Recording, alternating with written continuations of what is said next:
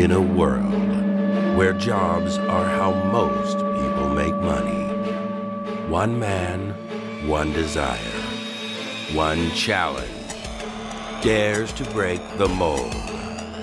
Welcome to the Old Dogs REI Network, where we don't work for money. Money works for us. Coming soon. Viewer discretion advised.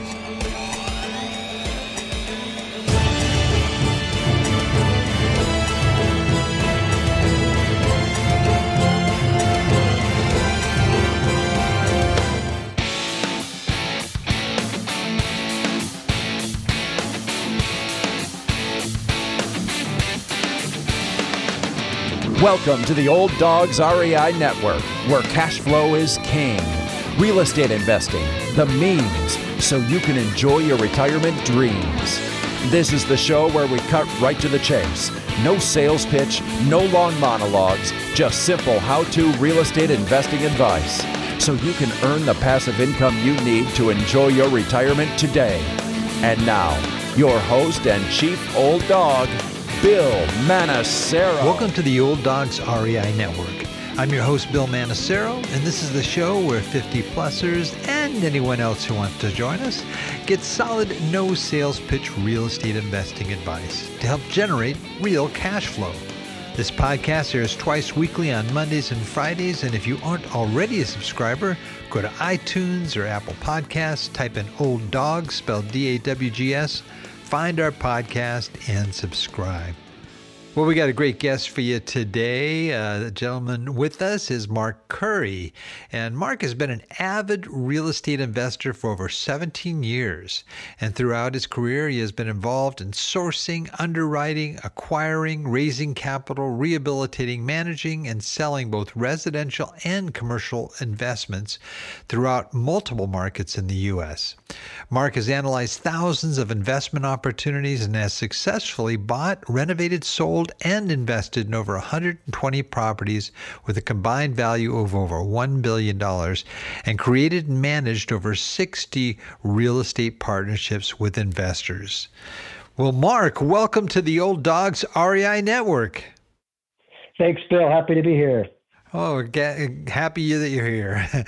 and, uh, you know, our folks uh, in this uh, audience love to, you know, get the background on on the folks that are speaking, if you wouldn't mind, kind of giving us your story, uh, just to bring us up to current here. Sure. Yeah. I I, um, I guess I, I start quickly. Just my career began in finance. I was an analyst and did some internal auditing as well. Um, started investing on the side. This was uh, 2004, 2005 in real estate, and uh, kept doing both for uh, the next five to six years. I uh, expanded my portfolio at the time, Bill, by partnering with family members. My brother and I bought a fourplex, and then my parents and I and my brother, other brother, all kind of pulled some money together and bought bought some assets as well. And uh, by 2010, decided to go full time into real estate um, which is uh, really the beginning of our company, formerly SMK Capital Management. That's my father and I's initials. We partnered up, and uh, really at the time, Bill, just trying to create more diversification and allow other investors to invest with us in the deals that we were kind of already doing as a family and keep growing our portfolio. So those are some of the earlier days and how we got our start.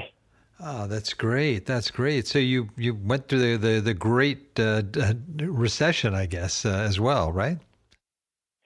We did, yeah, yeah. We bought pr- prior to the recession and uh, in, kind of in the middle of it, not knowing necessarily that we were in the middle of it, of course, at the time, and uh, and near the end, tail end of it as well. We were we were buying stuff throughout that whole period. We didn't sell anything uh, during that time period, so that was our activity then. Ah, great, great. Well, uh, yeah, I, uh, you know, real, real curious to hear, um, you know, what uh, what you're focusing on now, and and as many people are saying, we're, either in a recession or at least uh, coming into a recession here. Uh, definitely uh, inflation in the in the wind and interest rates going up and a lot of other signs of the times uh, economically. Um, yeah, I'm real curious to see as an investor um, how you're sort of approaching that uh, that issue. Yeah, I think uh, I'll give a little bit more um, of a few points in our investment career that uh, would be helpful, Bill, to kind of lead up to what we're doing today and why. Um, recession resistance is very much top of mind for us. It has been actually for the last five years. In 2018, we created a recession resistant fund uh, with the intent of really diversifying capital across uh, lowly or inversely correlated uh, assets. So that included self storage facilities, mobile home parks, and apartment communities, uh, specifically Class B workforce housing in growth markets. We put all those together into a fund. We closed the fund to new capital in 2019. And most of those investments that we targeted for the fund, Bill, were five to 10 year holds. We were uh, really targeting medium to long term investments uh, on purpose to be able to weather a storm should there be a correction in the market, a recession, downturn, etc. We didn't want to be sellers at the wrong time, and we wanted to continue to cash flow and uh, retain asset value. Um, and so that investment uh, has done quite well thus far. We've actually returned about a third of investors' principal back to them through some refinances and a couple properties that have sold in the fund. Um, we've also caught up uh, just about the uh, full preferred return of 8 to 10% annually for our investors. And then in 2020, of course, uh, COVID hit pretty quickly. We stopped investing entirely into anything new for about seven months. Uh, the purpose there was to watch and wait and analyze and see what was going to happen. We had never seen anything like that before, as far as you know, being told to stay home and not go to work and have checks being sent to you in the mail, etc., whether you're an individual or business, etc. Um, so we didn't know how that was going to play out, Bill. We we watched patiently and analyzed uh, lots of data, uh, macro level, internally in our portfolio, our operating partners' portfolios, trying to see if there was going to be distress, and uh, there wasn't. So by Q, so let's say Q2, Q3 of 2020, we started seeing uh, a lot of demand for affordable housing uh, from residents and also from investor groups. You know, that's who we sell to typically. Uh, and that's our exit, right? So we're always watching our exit. How are we going to get out of a deal? Is there going to be more or less buyers for our asset type in the next, you know, three, five, ten years, et cetera? And demand was very high. We saw rapid rent growth. We saw cap rate compression. So we wanted to take advantage of those tailwinds that the market was giving us. And so we adjusted and pivoted our investment strategy just a little bit. We added shorter term investments to our, uh, offerings to our group that included uh, typically two to three year holds, uh, not really focusing as much on cash flow, but focusing a lot more on growth. And uh, fast forward to Q1 2022, we are back to recession resistance, medium to long term holds, uh, a lot of fixed rate debt. Um, really trying to be more cautious and uh, weather a storm should there should there be one coming. Gotcha. Now these are still in the fund area, right, where you have sort of multiple asset classes and so forth. Yeah, we do, we do both, Bill. So we'll create a, a fund which uh, will invest in multiple assets and offerings across different regions, different operating partners, different asset classes. And we'll also just uh, oftentimes do a, you know, kind of a rifle shot investment where we're going to invest in an apartment community at 123 Main Street, and that's it. So we do both. We do single investments and funds. Uh, both have pros and cons. We, we like them both. Right, and and with the uh, you said you said you did a sort of a, a shorter period where you had short term type of uh, vehicles. What were what were those? Uh, were those still uh, apartment communities and uh, along those lines? Yeah, exactly. They're typically um, call it 1980s vintage apartment communities, most of which hadn't uh, been renovated, had rents well below market we'd come in and, and uh, rehab between five and 10 apartments a month. Um, and then raise the rents to the new residents that would move into them. So they're kind of more like flips uh, to take advantage of uh, some of the tailwinds in the market that I noted. Sure, and and what uh, parts of the country are you investing in now? Yeah, we're invested in, uh, gosh, I, I, think from a state count, Bill, it's probably over 30 states, but predominantly in the South, Southeast, uh, the Midwest. That's uh, generally where most of our investments are located. Right, and and do you have the same criteria uh, that you've sort of maintained, uh, you know, over the years, or are you changing your criteria?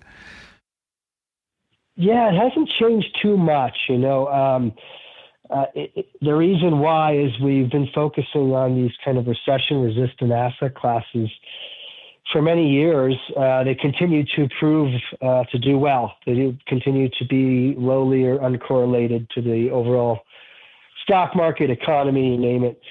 Um, each one has pros and cons. There isn't necessarily a perfect asset class. Um, the only thing we've been changing lately is we're just very careful about uh, the type of debt that we're putting on the asset. And we are just being more conservative than even before. Obviously, with the Fed fighting inflation by raising interest rates, we've uh, seen interest rates go up significantly in the last, you know, couple quarters here, Bill. We'll see where it goes. We're still at a point now where the near term is very much uncertain. I think possibly we've seen some peak inflation and Possibly the Fed will start reducing the amount of its interest rate hikes going forward. Uh, so we're just being cautious. We're watching. Uh, more patience is really, uh, I guess, probably the best answer for what we're doing today. And when you talk about debt, what kind of debt are you utilizing for your projects? So the last deal we did was a affordable housing community in Houston. Um, and that was a agency debt. Uh, we had 10 year fixed rate at 4.94% with seven years of interest only and 76% loan to cost. So that just feels uh, it's a very safe investment uh, leverage structure, and we're very happy with that. Got it. And when you refer to re- recession resistant uh, assets or asset classes. Can you can you get more specific of why you would call a certain asset class uh, recession resistant? Yeah. Uh, so the first one most think of is, well, I guess there's a couple, obviously, but let's talk about mobile home parks. Um, they are the most affordable housing option in just about every community in the U.S. The uh, barriers to entry to create new mobile home parks are extremely high. So you have a essentially almost a fixed supply, if not declining supply in some markets. People are uh, actually uh, removing the mobile home parks and building, you know, ground up new development, higher rise, etc., which is a higher uh, higher best in use potential for that property. Um, so some some markets you're actually seeing supply going down in mobile homes. And so you have an, uh, a very unique asset class here where during tough times economically, the demand for it typically goes up. And so that's one of the reasons we consider mobile home parks to be recession resistant. Um, and then if we look at self storage, historically, there's a lot of data out there showing how self storage has performed during different market cycles. And what we typically see is that during, uh, again, tough times, if there's a correction, a downturn in the economy, people tend to move some type of change in their life. They might downsize and move in with family or friends. They might relocate, etc. That type of change is usually correlated to an increase in demand for self storage. And so that's one of the big reasons that we've seen self storage also be recession resistant over the years. Um, now, on the apartment side of things, I would assume then uh, you you kind of alluded to it earlier. You know, you're focused on sort of workhouse, uh, I mean, workforce housing, and uh, uh, you know, not necessarily you know a properties, luxury uh, type of uh, properties out there. Is that correct? Yeah, most of our apartments, Bill, that we target for investment are typically Class B workforce housing in growth markets. Um, and so, to add a little context, it, it, if you think about a two bedroom, maybe 900 square foot apartment, that'll typically rent at our properties between you know, eight, nine hundred dollars on the low end, up to maybe thirteen, fourteen hundred dollars a month, where there's two people usually uh, with two incomes being able to afford that rent. And so we really focus on apartments where the local median household income can afford the post renovation rent. Got it. Um, so Class A housing we, we usually stay away from because the rents are usually much higher than that. Sure. And uh, you know you've you've been doing this for for a while now. You know over 17 years, so you've been through various economic cycles. Um, are you seeing you know anything in this uh, particular economy that you would say is uh, you know, reminiscent of, of you know previous years, or do you see it as being very unique in itself? Or I know with COVID, you know, with COVID, it, it definitely was a twist for everybody. But uh, you know, how are you sort of using that experience to uh, you know sort of steer through the waters here? Yeah, so it seems like most downturns um, I'd say are, are a little bit different than each other, but you end up kind of with the same results. And the same results for us is to be extra cautious as to what we're investing in, um, and maybe even pausing for a little while until there's more clarity in the marketplace regarding trends and data that you want to actually invest into and get behind. Um, some of the things to be more specific about kind of what we're going through today you know, we'll, we'll, see where this all ends up, Bill. Obviously, uh, we're almost into 2023, but single family home valuations um, in, in, most communities across the U.S. have or already been starting to decline. Uh, we, we still aren't seeing significant amount of supply increasing. That's usually one of the biggest indicators that we'll be tracking across our asset classes to uh, really be a leading indicator of future valuation drops.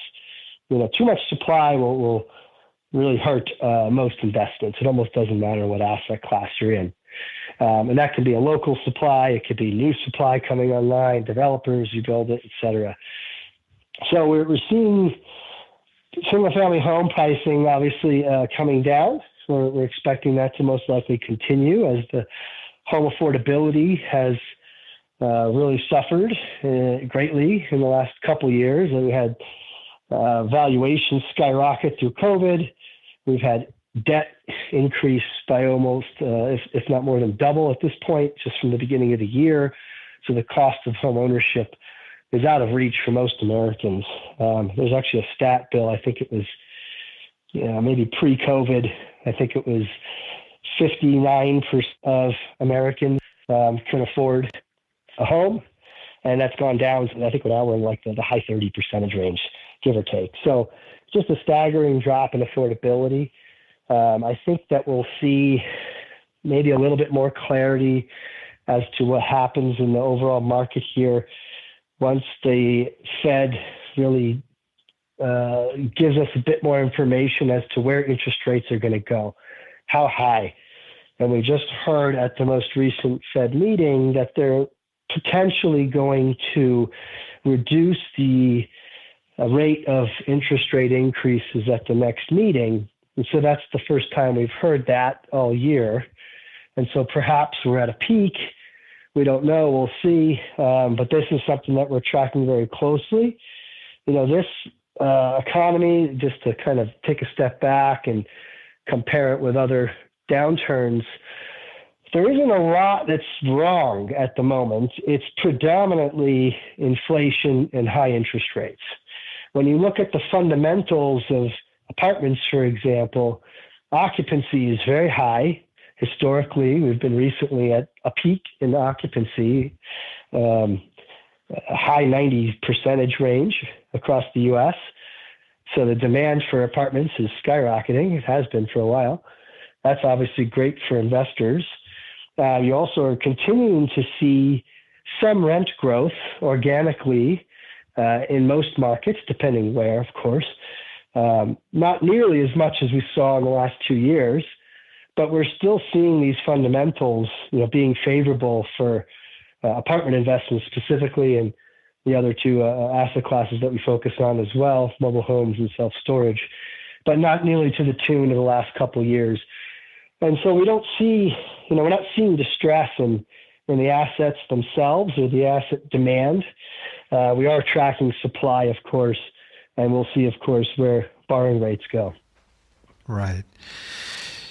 And you know, in the in the time that you've been in this industry, um, I'm sure you've you've learned a lot through just by example and, and experience. Um, what would you say was maybe an early mistake that you made, uh, or, or could be mistakes that uh, you know you've learned from, and and actually has been more of an advantage of you today, having you know uh, dealt with that uh, experience. I think uh, you know I would, I would go back to kind of our earlier years of investing um, pre-recession and through the recession in 2005 to 2010. We were doing a lot of uh, single-family, small multi-family investing, typically 12 units or less, Bill. But most everything we were buying was distressed. It was uh, you know boarded up, vacant properties, buying direct all cash from the bank REO, short sales, foreclosures, etc. And we were uh, uh, putting a lot of dollars and effort and love into them to make them beautiful again. Uh, and that there's a couple properties that come to mind where we just we over renovated, we spent uh, too much, and took too long. Uh, part of that was an emotional decision where you know we just had to make it look beautiful but we weren't actually getting a return on some of those extra dollars that we put into them. And so the lesson I learned through some of those investments uh, was was to not be emotional if you can, um, and to keep emotion out and treat it as a business. And uh, that, that's something that just took some time to be able to to do and understand and say no to certain upgrades that maybe you'd want as the resident living there versus the owner and that kind of thing, just a balancing act. Mm, that's a great, uh, great lesson learned. Um, sort of conversely here, what uh, what did you do? Something you did maybe early on that really worked out well. Uh, something that has you know been a bigger success for you folks. Yeah, so early on, I'd say by 2009, 2010, when I um, when my father and I created our company, I, I went to uh, a lot of networking conferences, real estate meetup groups, Bill, for about two years. Almost every week I was at one. This was in Southern California where I lived at the time. And I just met a lot of people that were, you know, very dedicated, professional, seasoned investors in the space. And uh, learned a ton. I mean, literally uh, many notebooks full of notes, uh, many handshakes, lots of contacts, and a lot of those folks are still with us today from some aspect of our business, whether they are an investor, whether they are um, uh, a sponsor, an operating partner that we invest with, that kind of thing. So I think one of the things I did well back then was just, and nobody told me to go out and do that, Bill. It was just I had this kind of never ending quench for education and content. And the best way to do it at the time was to go to these meetings and sit in the room and just listen and take notes and then meet people. And so that was a, a period of my career that I wouldn't change for a thing and was extremely valuable, especially today looking back at it. Yeah, I think this industry is more a people business than anything else. You know, I mean, that that really is a key element. That that was serious. It's a part of success. Yeah. Well, you know, our audience are folks that are 50 years of age and older. Um, they are people that are either approaching retirement or already in in retirement, and and they're you know they're concerned. Uh, some of them got hit really bad in the market recently in their 401ks and IRAs, and and uh, they're either trying to increase cash flow, you know, for their retirement years, or they are looking at you know holding on to that nest egg, what may be left of it. Um, what advice would you have for them regarding real estate investing from your experience that that might be something that they can really uh, you know hold on to there? Okay, yeah, eh, you know, a lot of our clients, Bill, are 50 plus, and um, a couple things come to mind. You know, what most of our clients tell us they're looking for is usually a few things. Um, first is capital preservation, then income and growth, um, and also they, they want to be passive. They don't want to manage tenants or toilets or properties or property managers. Um, and they're also looking to usually be, you know, very lowly, if not uncorrelated to the stock market. And so those are some of the things that we focus on with our investments um, by design, but also by structure. My, uh, you know, my father, for example, comes to mind. He was uh, pretty heavily invested in the stock market during the last recession, and you know we we got to see what happened to that uh, part of his portfolio during the crash in 2008 and 9.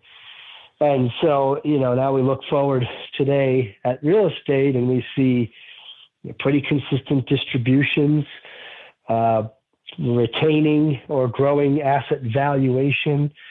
Uh, you know, those two points alone are really the big underlying themes that keep us uh, in love with real estate. And so those are some of the things that we look at. Uh, we're always trying to find and source opportunities that we think can weather a storm, and we'll just continue to hold and be happy that we did so. So I don't know if that helps, but definitely uh, a common theme across our company and our investors is uh, distributions, valuation growth, income, capital preservation those are really top of mind. Great, great. Are, are you or have you changed? You know, I, I remember 2016, 17. You know, the, we were investing in properties that you know we turn over in two or three years. You know, max. You know, I mean, it was the growth was sure. so fast and so quick. Uh, are you experiencing sort of longer holds? You know, maybe a more conservative uh, preferred, uh, you know, rates uh, on on instruments to be able to you know build in that uh, that you know at least reduce the risk on those? Yeah, definitely. Duration has increased, or I should say, projected duration. When we're going into most deals today, Bill, we're expecting five to ten years to hold. Uh, could it be less? Sure, but we're not uh, in a rush to uh, do anything quick here. I think um, with the way markets is today, you, you'd probably be taking on a lot of extra risk if that's your business plan, and we're not of that mindset. So, um, yeah, that, that's really what we're, we're consistently looking at today. Is you know one of the questions I ask myself, Bill, when we're underwriting a deal is, am I going to be really happy with this investment in three years? Looking back at it today, and the answer has to be absolutely, or we just won't do the investment. And I say three years because usually the first few years of an investment are when you could find yourself um, getting into trouble as far as the business plan possibly not working out as you thought, or the market changes affecting the performance of the investment. After that, hopefully, we've created enough valuation growth where you can uh, continue to hold and be pleased with the deal, you know, for the next five to 10 years. Gotcha. Gotcha. Um, and do you see yourself kind of doing more trusts, uh, you know, down the road too, or, or funds, should I say? Yeah, absolutely. We're actually looking at uh, uh, a couple opportunities in the near term that may work well in a fund Uh, again, we do both. We'll do single asset investments and also funds, but we find that funds are, uh, you know, more defensive in nature. You can diversify more, and hopefully uh, without reducing return, right? so if you can get about the same return for lower risk, it's definitely a, a win-win. And so we, we love funds. We do anticipate to continue to do more. Great, great. Now, looking ahead in your business, I mean, you certainly have, have, you know, weathered some some tough times and, and seem to just be boom, you know, on track and and doing well. Um, what, what excites you about the future of your company? Yeah, I think we're just at a, a trajectory, Bill, where we're not we don't need to do anything different.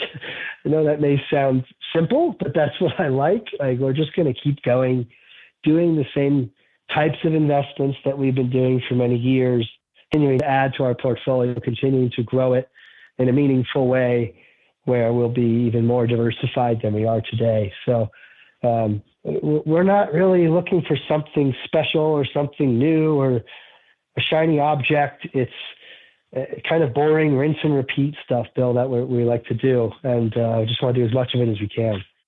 But if it's working, yeah, why change it? I mean, it definitely uh, right. sounds like you're you're you're doing doing the right thing. And you've mentioned it more than once, uh, diversification.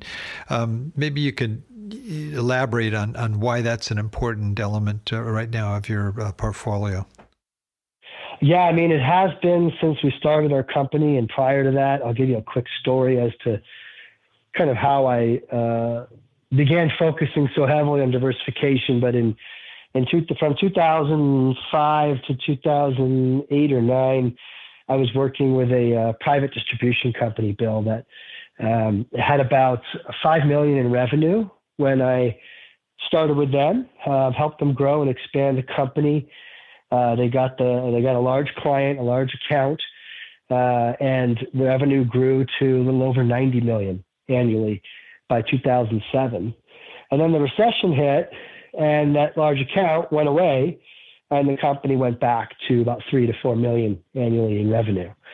And so I quickly learned about diversification, and in this case, the lack of where they had uh, almost all their eggs in one basket with a large, uh, large account really dominating the trajectory of their company. So that's part of where diversification came for me. Um, but also in the real estate investment side, Bill, when I left corporate America, we were predominantly focusing on single family and small multifamily investments, um, which hadn't done very well through the recession, obviously. But we, uh, through those networking events I went to, I started learning about other asset classes that had done pretty well. Uh, again, mobile home parks, self storage, and some apartments. And so I wanted to start personally diversifying into those asset classes um, and also start doing investments with our company into them as well. Again, just seeing performance right over the last few years at that time, there wasn't a lot you could point to and say, hey, look how good that's been doing or how it's weathered the storm. And so that really caught our eye and, you know, continues to be a focus today with all the uncertainty ahead is diversification uh, top of mind, very much so. Great, great point. Well, we've come to a segment in, in, our interview here. We call it our wrap it up, where um, I ask you a series of sort of quick questions on uh, resources that you have utilized that have been of value to you that you might be able to share with our listeners, and uh, you know, it helps them to to find out about new things and uh, um, also you know various avenues uh, that they might be able to enhance their investing side. So if you're ready, we can uh, move into wrap it up. Sure, let's do it. All right. Uh, favorite real estate book? Real estate book. Okay, so uh, the title is Investing in Real Estate Private Equity. It's an insider's guide to real estate partnerships, funds, joint ventures, and crowdfunding. The author is Sean Cook. It's just a, a very thorough, kind of a manual about the world that we're in every day with uh, creating partnerships. Um, a lot of different aspects to it, you know, from the legal side to waterfall structure to you know, financial analysis and metrics and underwriting. So um, I find it to be one of the, the best uh, kind of summaries of the space that we're in. Yeah, I understand. It's pretty comprehensive. Uh, uh, like you said, like a manual more than anything else. Yeah, there you go. That's a good way of putting it. That's great. How about just a general favorite uh, business book? So I recently read uh, What It Takes by Stephen Schwarzman, the founder of Blackstone. Mm-hmm. Um, just a, a, kind of a casual read, but I, I, couldn't really put it down. So that was uh, a great kind of, auto, I think it's an autobiography, but nonetheless, uh, st- the story of his life, you know, from childhood, upbringing to college years, etc., and how and some of the challenges he uh, faced along the way in creating and co-founding Blackstone. And so uh, I would recommend that one. Great uh, business leader in uh, in the world, and obviously in, in, the alternative investment space. Oh yeah, great, great book. Uh, how about uh, a website that you has been sort of valuable for you, and, and uh, especially what you're doing with the various asset classes you're involved with? Yeah, I'm trying to think what's a great website. You know, we, we subscribe to a lot of uh, different websites, uh, a lot of different news updates, uh, a lot of data getting released um, on various points in, in our asset classes. I'm thinking of a couple that may be helpful, but uh, Green Street Advisors, if you haven't heard of those guys, they produce a lot of data and content. Uh, Marcus and Millichap, they have a bunch of industry research, uh, news updates on what's going on in the marketplace those are two that I think are helpful. Yeah, great, great recommendations. How about an app on your phone that you use on a regular basis? A favorite app? Oh gosh, what app phone do I have? Probably too many, Bill. Right? I mean, I know um, I do. I had to flip through them. It takes forever. yeah, I'm, I'm looking now. What do I use on my phone? So, I, I love to ski. Um, this is a personal app. There's an app Nothing for yeah. uh, the local local weather that I track snowfall pretty consistently. Um, that's that's the, I forget the name of it. I'm sorry, but it, I'm assuming that's probably not what you're looking for. But that's, that's what I, I, tend to be addicted to looking at the weather forecast to see yeah. when it's going to snow. I love it. I love it. That's great. How about a favorite quote? Any favorite quote come to mind? Favorite quote. Um, you know, there's one that I've been using lately when talking to some of our investors, but uh, Warren Buffett's uh, few rules of investing. You know, rule number one: don't lose money. Rule number two: don't forget rule number one. yeah, so that's like top of mind today. that you bet, you bet, especially now. Um, and this one, I don't know uh, if uh, you could relate to this or not, but uh, if you lost absolutely everything, all your assets, and you had to start over, mm. knowing what you already know, and you only have $1,000 in cash, what would you do with that $1,000 to relaunch your real estate investing business? Wow. Okay. well, um, I think honestly, I'd probably just go network again, like I did, you know, 12, 13 years ago when I got started uh, full time in real estate. And so, what would that money be used for? Probably traveling and going to different networking events and, and meeting, uh, you know, sophisticated people in our industry. So I think that's how I would do it: is really start growing the network. That to me has been uh, the most valuable. Yeah, I think that I couldn't agree with you more. It's a great, great approach. Well, I'm sure there's there's a lot of folks listening that are very uh, interested in, in, what you're doing and what you've been saying. Um, what, what's what's a good way for folks to reach you or your company or find out about what you guys do, what kind of projects you're in, and so forth? Yeah, so our company name again is SMK Capital Management. Our website is smkcap.com. So that would be the first place for folks to go. Um, you can schedule a call with me there if there's of interest to learn more about our investment offerings and uh, happy to, to talk through. We, we, talk to every one of our clients personally, try to make sure we understand what they're looking for income, growth, uh, savings for retirement, whatever it might be. and uh, see if we're a good fit. So I would suggest uh, starting with the website and scheduling a call.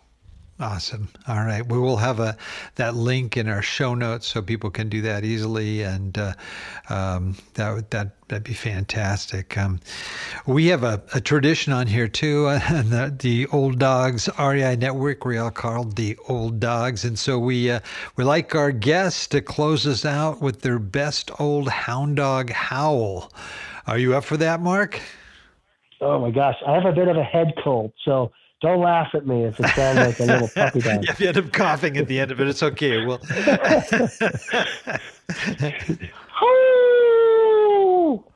All right, that was a pretty good one for a guy that's got uh, head cold going on there. oh gosh, I love it. well, thank you. I can't thank you enough to, for being on, Mark. Uh, a lot of great information, especially insight into the marketplace and things that are going on right now, which is uh, some very, very wise, uh, wise statements that I think uh, people should take to heart. So I appreciate that. Yeah, my pleasure, Bill. Great to be on. Uh, you bet. And I also want to thank all our old dog listeners out there for listening. I know there's a lot of other things you could be doing right now, but the fact that you've taken the time to join us means a lot, and we really appreciate it. Now, please note uh, everything that uh, Mark talked about today. Um, we can you can access that in our detailed show notes on the Old Dogs website at olddogsreinetwork.com forward slash blog, and you're going to look for the episode with Mark Khuri. Well, that's the show for today. Remember, cash flow is king and real estate investing the means. Until next time, keep moving forward and may God bless. Thank you very much for visiting the Old Dogs REI Network. We would greatly appreciate if you would stop by iTunes and let us know what you think of the show. We would love if you could subscribe to the podcast, give us a five star rating, and write a review. The more ratings and reviews we receive, the more visible the podcast will be to others. Thank you.